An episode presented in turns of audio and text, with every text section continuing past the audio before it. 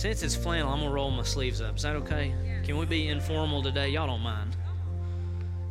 Sometimes when you do work, you got to roll your sleeves up, you know? Okay. Is this side over here, do y'all need a little extra this morning? Y'all need a little life. There's somebody right here on the front row feels like they're pulling it all by themselves. It's all right. It's such an honor and a privilege to be able to bring the word this morning. We're just going to dive right in. We're in the month of December, focusing on, magnifying, celebrating what we all know is the, this, I'm going to try for this to be the only time that I use this cliche, but this is the reason for the season, is that God gave us His Son.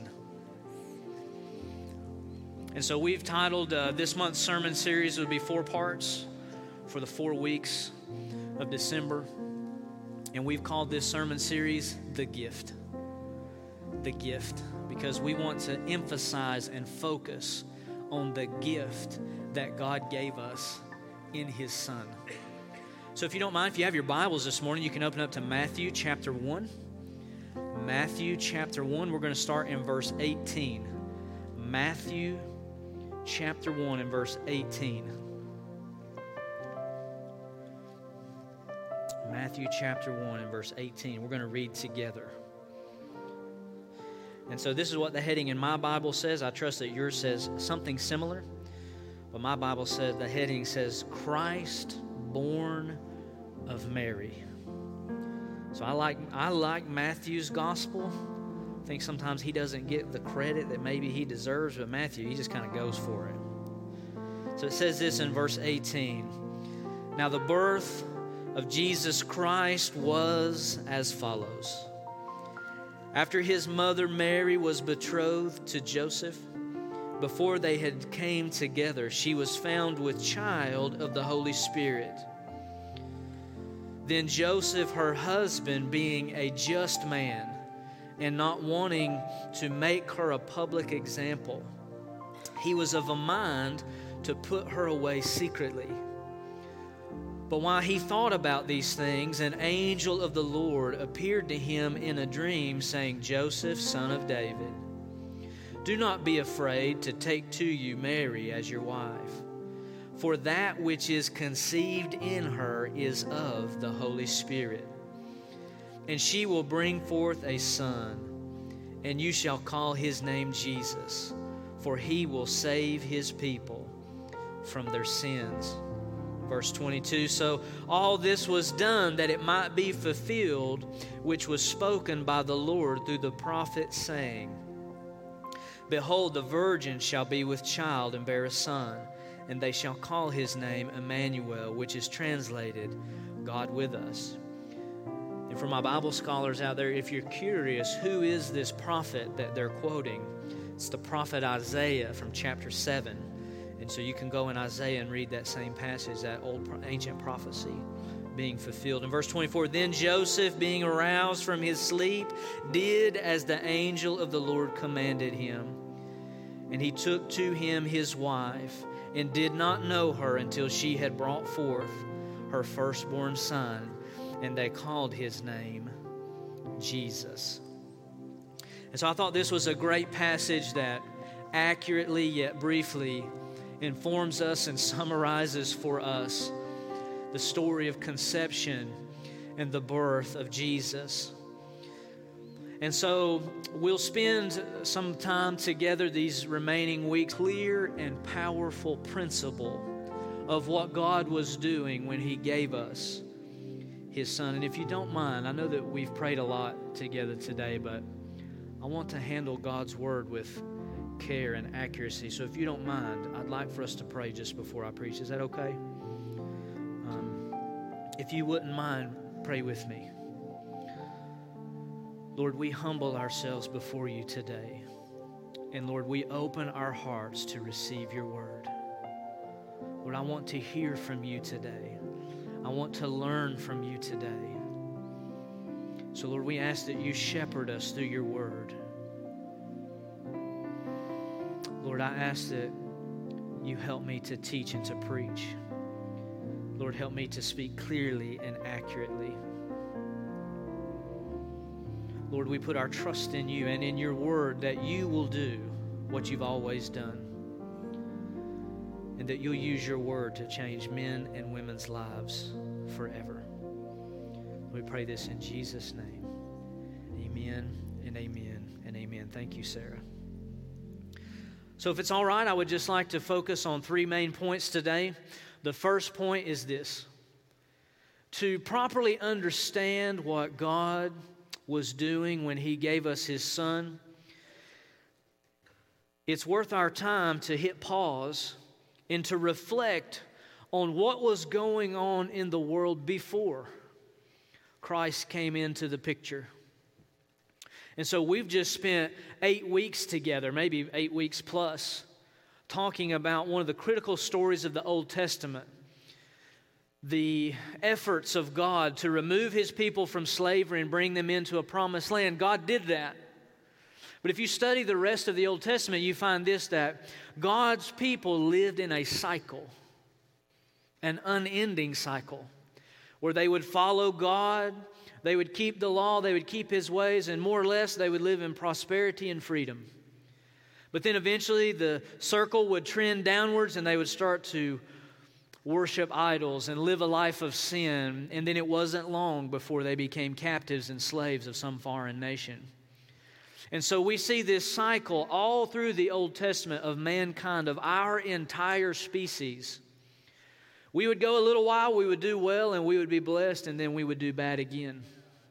Why would we be doing so good, and then what seemed like an endless summer of righteousness, and then all of a sudden we botch it, and next thing you know, we're doing all kinds of nasty, evil, wicked things, polluting the world with our sin. And so what we see when we study the Old Testament is this very simple principle, that human beings don't have the power to change their own nature. And that an imperfect law of the Old Testament that is meant to give justice to men in our fleshly and carnal natures, even that could not save us. We needed something. We needed someone to save us from ourselves, because it was clear we didn't have the ability, the constitution, nor the power to change ourselves. And so through the Old Testament, all of humanity lived in cycles of wickedness. There was no cause for celebration, because no matter what feat we achieved or no matter what great thing we built, we would certainly fill it, pollute it, and condemn it with our wickedness. And so we were not necessarily living as a slave to Pharaoh or to Egypt. We were living as slaves to our own nature. That's good preaching right there. And so you could have been living free in Israel or free in any other country, but you were still a slave to your sin nature. And try as you might, you would stumble, you would falter, you would fail, you would botch it. You would forego the goodness and blessing of God. But have you know that just like the people of Israel, they were in slavery for four hundred years. Eventually, God said, enough is enough. And what did he tell Moses? I have heard the cries of my people come up before me. They're tired of being in slavery, and I'm tired of them being in slavery, and so I'm going to do something about it. And so he raises up a man out of the middle of nowhere. And he gives him the assignment and the anointing to set them free. And in just a few days, they break the back of an empire and the people walk out free. Fast forward, and we know at the end of the Old Testament is the story of Malachi. And after the book of Malachi, there was four hundred years of silence. And so here's what that means, is that we have no record, no memory of in those four hundred years God saying or doing anything on this planet.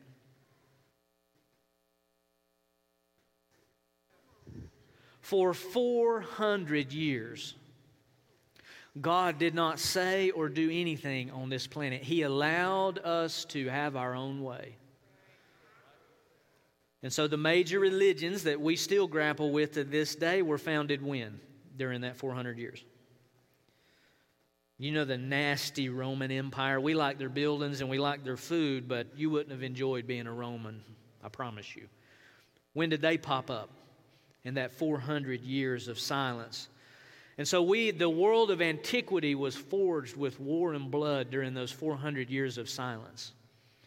But just like when the people were stuck in Egypt and God finally said, enough is enough. I am done watching y'all suffer. I can't take it no more. I'm going to raise somebody up and I'm going to deliver you.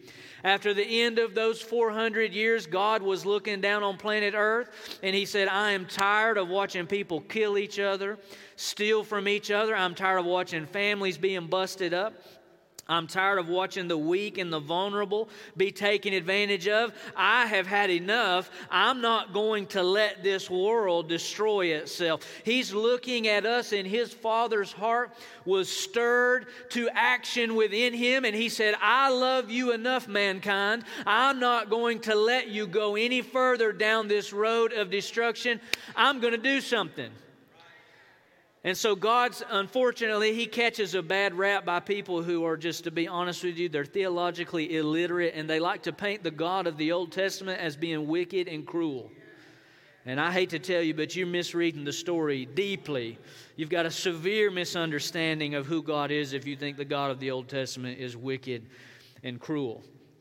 In the Old Testament, God had to send a flood to start to set things aright. He had to give strong edicts to people of righteousness and say, when you take lands of wickedness, you got to kill them all. That was the Old Testament. That was the only way he could deal with us.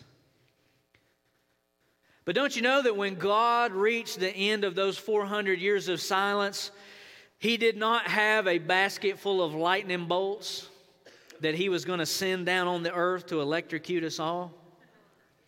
He didn't have a basket full of tornadoes that he dropped off, even though sometimes in Oklahoma it feels like he dumps all the tornadoes off right here, don't he? He didn't wipe, he didn't wipe us out with tornado. He didn't wipe us out with flood. He didn't wipe us out with lightning bolts. He didn't split the earth and cause us to fall into the middle of it. No, you know what God did when he got ready to act? He gave. And in this single act, he is revealing to us his true nature, his true identity. He's not a God of cruelty. He's not a God that will not bend or break. He is a God that when the chips are down, he is so committed to us when we are blind to him, when we are deaf to him, when we have turned our back on him, he is still willing to give. In this single action, he begins to unveil and unfold to us, to all the world, to all the universe. What does it mean and what does it look like to be a good, good father? A good father doesn't turn his back on his children when they stumble. A good father doesn't withhold his goodness when his children fall short. The scripture says that you men being wicked, speaking of normal average Joes, he said, you're just a man and you are wicked, but if your son asks you for bread, you won't give him a stone. How much better is your Father in heaven? I come to remind somebody today that the one thing we got to get right before we go any further into the Christmas season is that the God we are celebrating, he is not wicked, cruel, harsh, hard, impenetrable. He is a God of mercy. He is a God of goodness. He is a God of compassion, and that when we don't deserve it, when we don't deserve it, when we didn't even know what to ask for, much less ask, he was willing to give to us. He did not give us the table scraps. He did not give us the seat all the way at the end of the table. He didn't make us come in the back door. He didn't treat us as second-rate citizens. God came and he gave us his absolute best. He gave us his one and only Son. The reason why we give is because he first gave to us. And so there is a great power in giving. What you need to know today is that just like God had the power to affect change in the world by giving, guess what? We as well as His sons and daughters, we have the ability to change our life, to change the life of those that we live with. And we have the ability to change our world when we go into the world not looking for what can I get. When we go into the world and start saying, what can I give? That is when we have the supernatural ability to take things that are broken and dead and cause them to live again. Somebody this year, you don't need to be thinking about what can I get. You need to be thinking about what can I give. And so point number one is that God gave. God gave. But how do you know that a gift says something? I didn't understand this until I fell in love. And I learned that if a humble country boy is of a mind to win the heart and affections of a well-to-do young lady, then he had best learn the art of gift giving. Because let me just help the single men out. If daddy got money, she's used to nice gifts. And my wife, daddy had money. At least for a while, daddy had money. And so my wife was used to a certain level and type of gift giving, so much so that when I called him, I'm going to tell this story, Holly, because everybody needs to know that your daddy said it, so it's true. That when I called him to ask for her hand in marriage, I was living in Georgia, we were living in another state, so that's why I didn't do it face-to-face. He was actually getting off an airplane when I talked to him, and I said, I'd really like to marry your daughter, and he went, well, he had a little alligator tear, I could hear it on the phone, you know, just like any dad would, and he said, well, he said, I'll have to pray about that. He said, but you need to know right now, she's spoiled. And what he meant was, I've given her a good life, and so I don't want you living her, putting her in some tent in the back of the holler. He was looking out for her because he knew rough living didn't bother, didn't bother Jordan. And so a lesson that I have been learning along the way is that a gift says something. So if you give your, if you give the love of your wife, the, the love of your life, a stick of bubble gum, that don't say a whole lot. But when you give her flowers and food, can can I just throw this one out? I know there are a lot of women that like chocolate. I love chocolate, so I get it. Don't just give your lady flowers and chocolate. Give her food, real food. Tacos, burritos, steaks, chops, greens. So I can't. Give her that real stuff. Biscuits, bread, pasta. Y'all, that's good preaching right there. People lighten up. They're saying, hurry up so I can get the gift giving. Give her some real food. Give her flowers and food. Give her some peace and quiet from them kids. Send them kids somewhere. Send them somewhere. Just get them kids off of me. And then you know what? Jewelry. Make it bling. Make it shiny. Make it sparkle like her beautiful blue eyes. And be like, baby, the only thing that is more beautiful than the ring on that finger is the sparkle in your eyes. My goodness. If you want the best, you have to be willing to give the best. You know, uh, I was I bought my wife an engagement ring, and, and it, it was a great tragedy that I still am working through forgiveness over. But that ring became disappeared. I don't even want to say lost because that would make someone responsible for it. We'll just say it disappeared. We could not find the thing. It disappeared. And so my wife, uh, in all of her patience, uh, she went several years with no engagement ring. And we just didn't think it was wise to reinvest in that. But how many know that there came a time where I'd had enough? I was like, my wife's got to have the jewelry.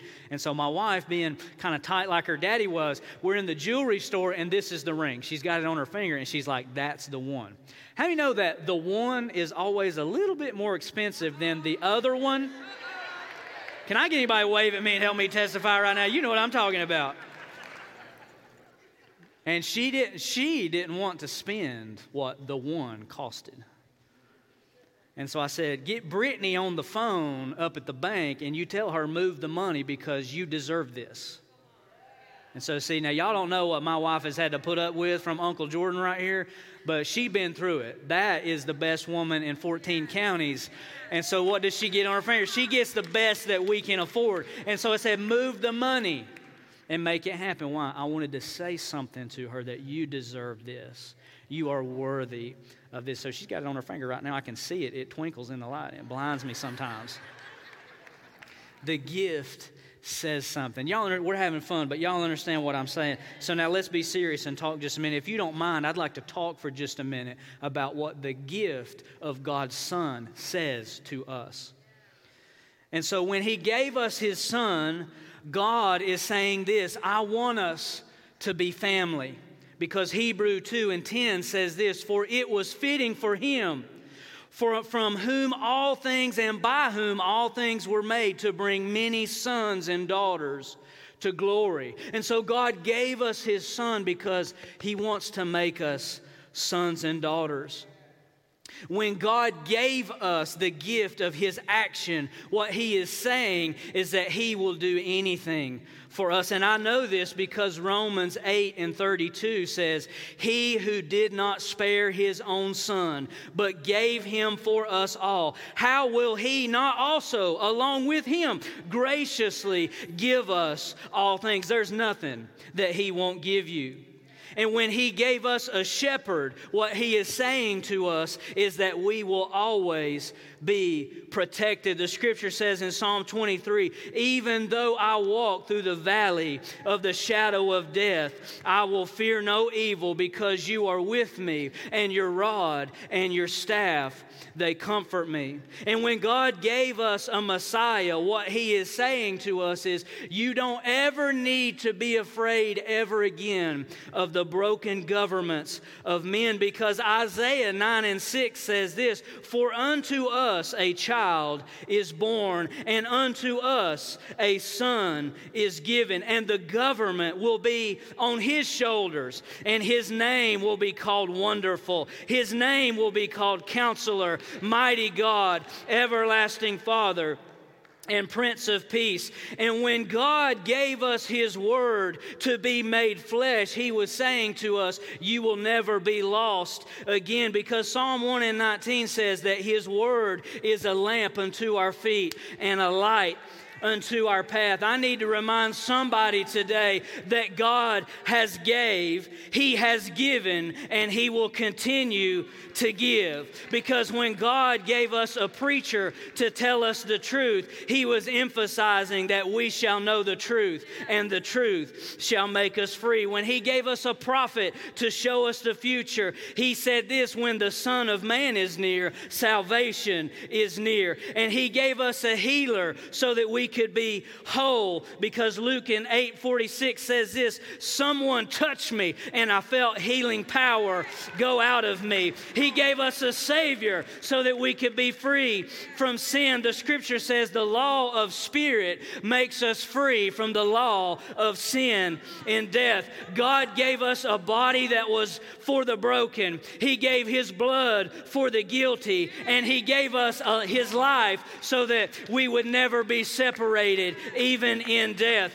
And then, y'all know, let me just skip to the good part. And then in the future, on that third dark day, He raised His Son from the dead, because He wants to say this, God has so loved the world that He gave His only begotten Son, that whosoever believes in Him shall never perish, but have everlasting life. Because God didn't send His Son into the world to condemn it, He gave us His Son so that through Him the entire world might be saved. I wish there was somebody in Oklahoma City that would get a little bit rowdy, because His gift to us says something.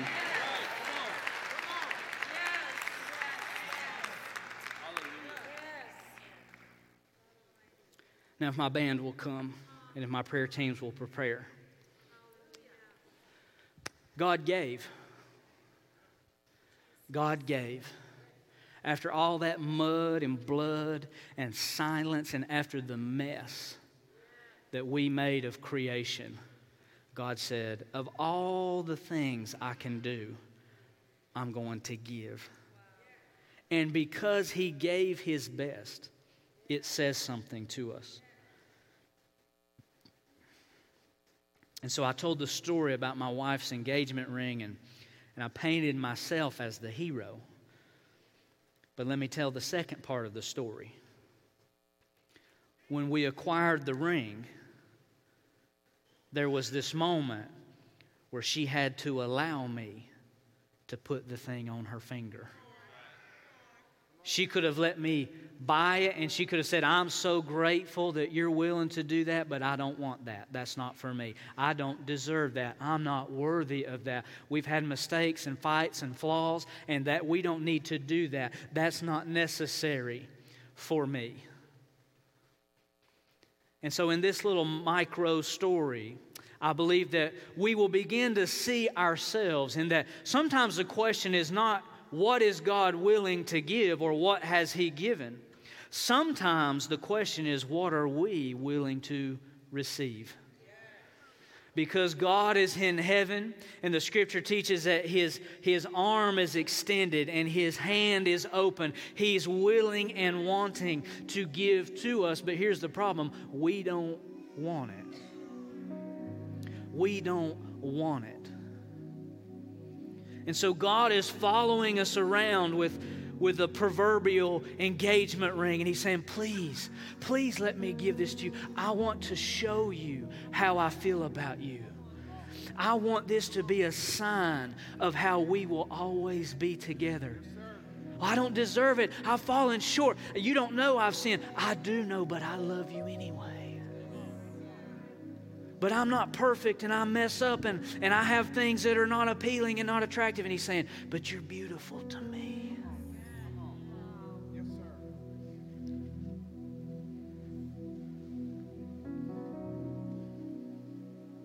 I believe that all around this world today, that the goodness of God is falling on deaf ears. And it's falling on eyes that are clenched shut. And it's falling on stony ground in stony hearts.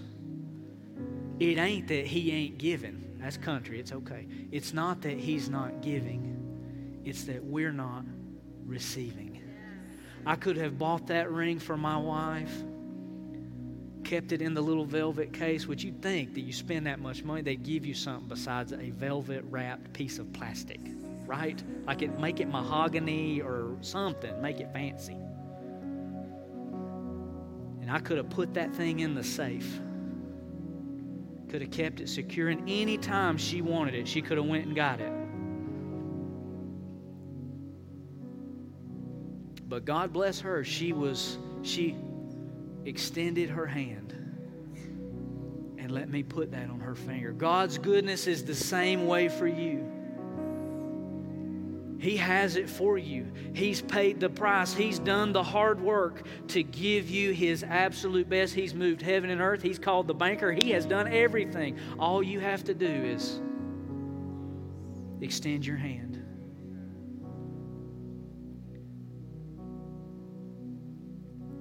I'm going to speak frankly to you because I love you. And I want you to know and experience God's best. And the truth is, you don't come here just so I make you feel good. You really come because you want God's best. I just help it along. Sometimes the reason why we aren't healed is we think we don't deserve it. You'll pray for the guy down the road, but you won't pray for yourself.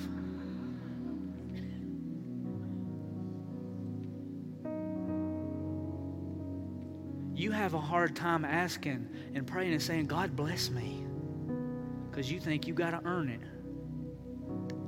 You can't earn a blessing, or it ain't a blessing. If you earned it, it's a paycheck. I'm going to try that over here. If you got to earn it, it ain't a blessing.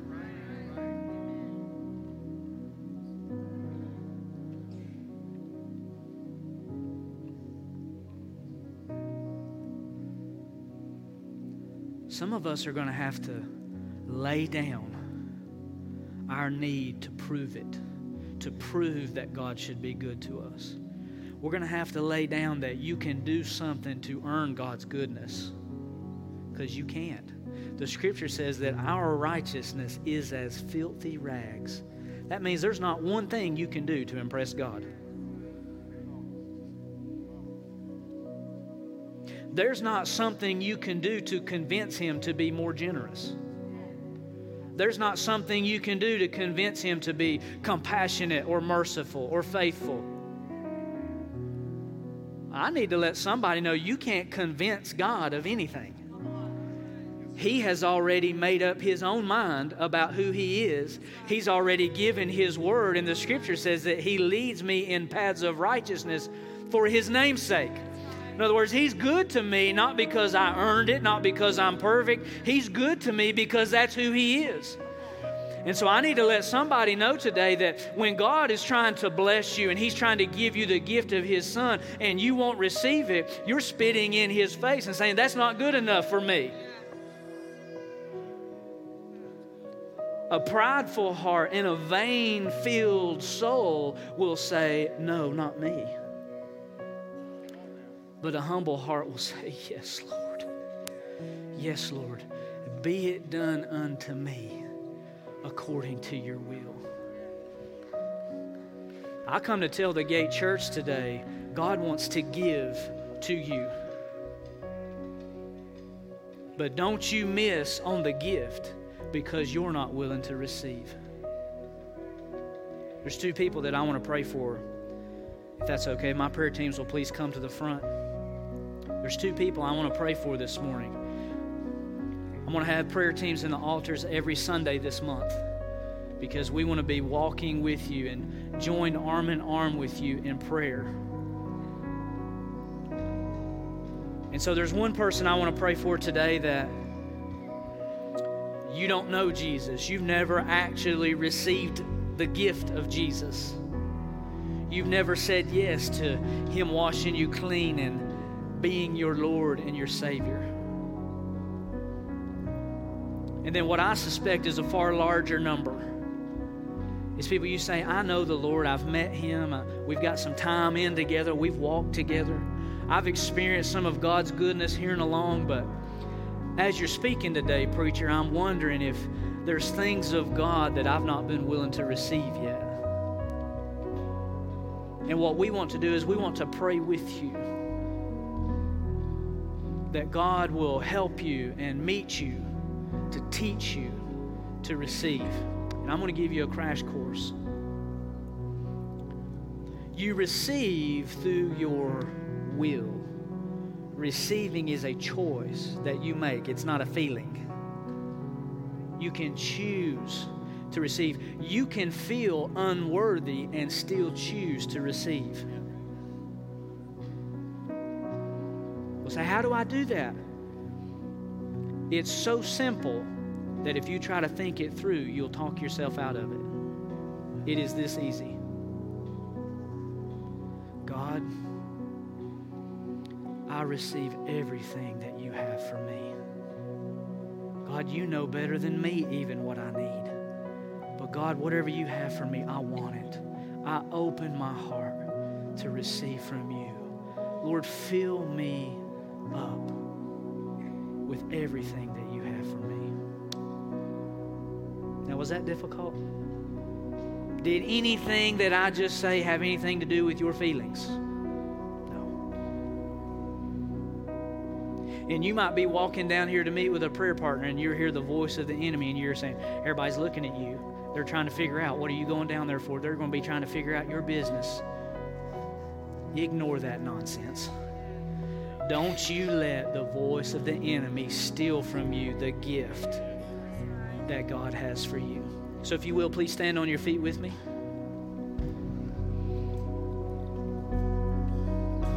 Here's what I would like, if everyone would please, if you would just briefly bow your heads and close your eyes.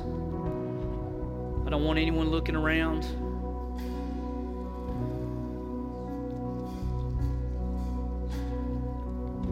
And if you're in here today and you say, I want someone to pray with me, I want everything that God has for me. I want to receive the gifts that He has given me. So if you're here and you say, I need, I want to meet Jesus for the first time, I want to begin a relationship with Jesus, or if you're here and you say, I need a touch from heaven today, I want to receive what God has for me. If that's you and you're here, here's all we ask. We've dimmed the lights. No one's looking at you. You're not going to shine the spotlight on you, but I want you to get out of your seat and come down here and meet me in the altar.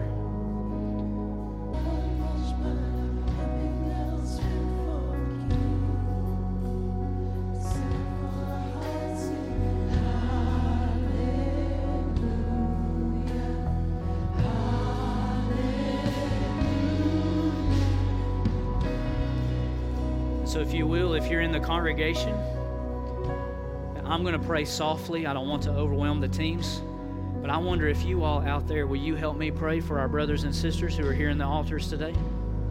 So just extend your hands this way. Lord, we lift up our brothers and sisters to you today. Lord, we pray over each one. And Lord, we believe that you're meeting them right where they are. Lord, I ask that you pour out every ounce of your gifts on them. We call them healed. We call them whole. We call them blessed. And we call them favored. Help me pray right here, church. We decree over them they're the head and not the tail. They're above and not beneath. They're blessed coming in and blessed going out. Blessed in the city and blessed in the country. Lord, we pray these things in Jesus' mighty name.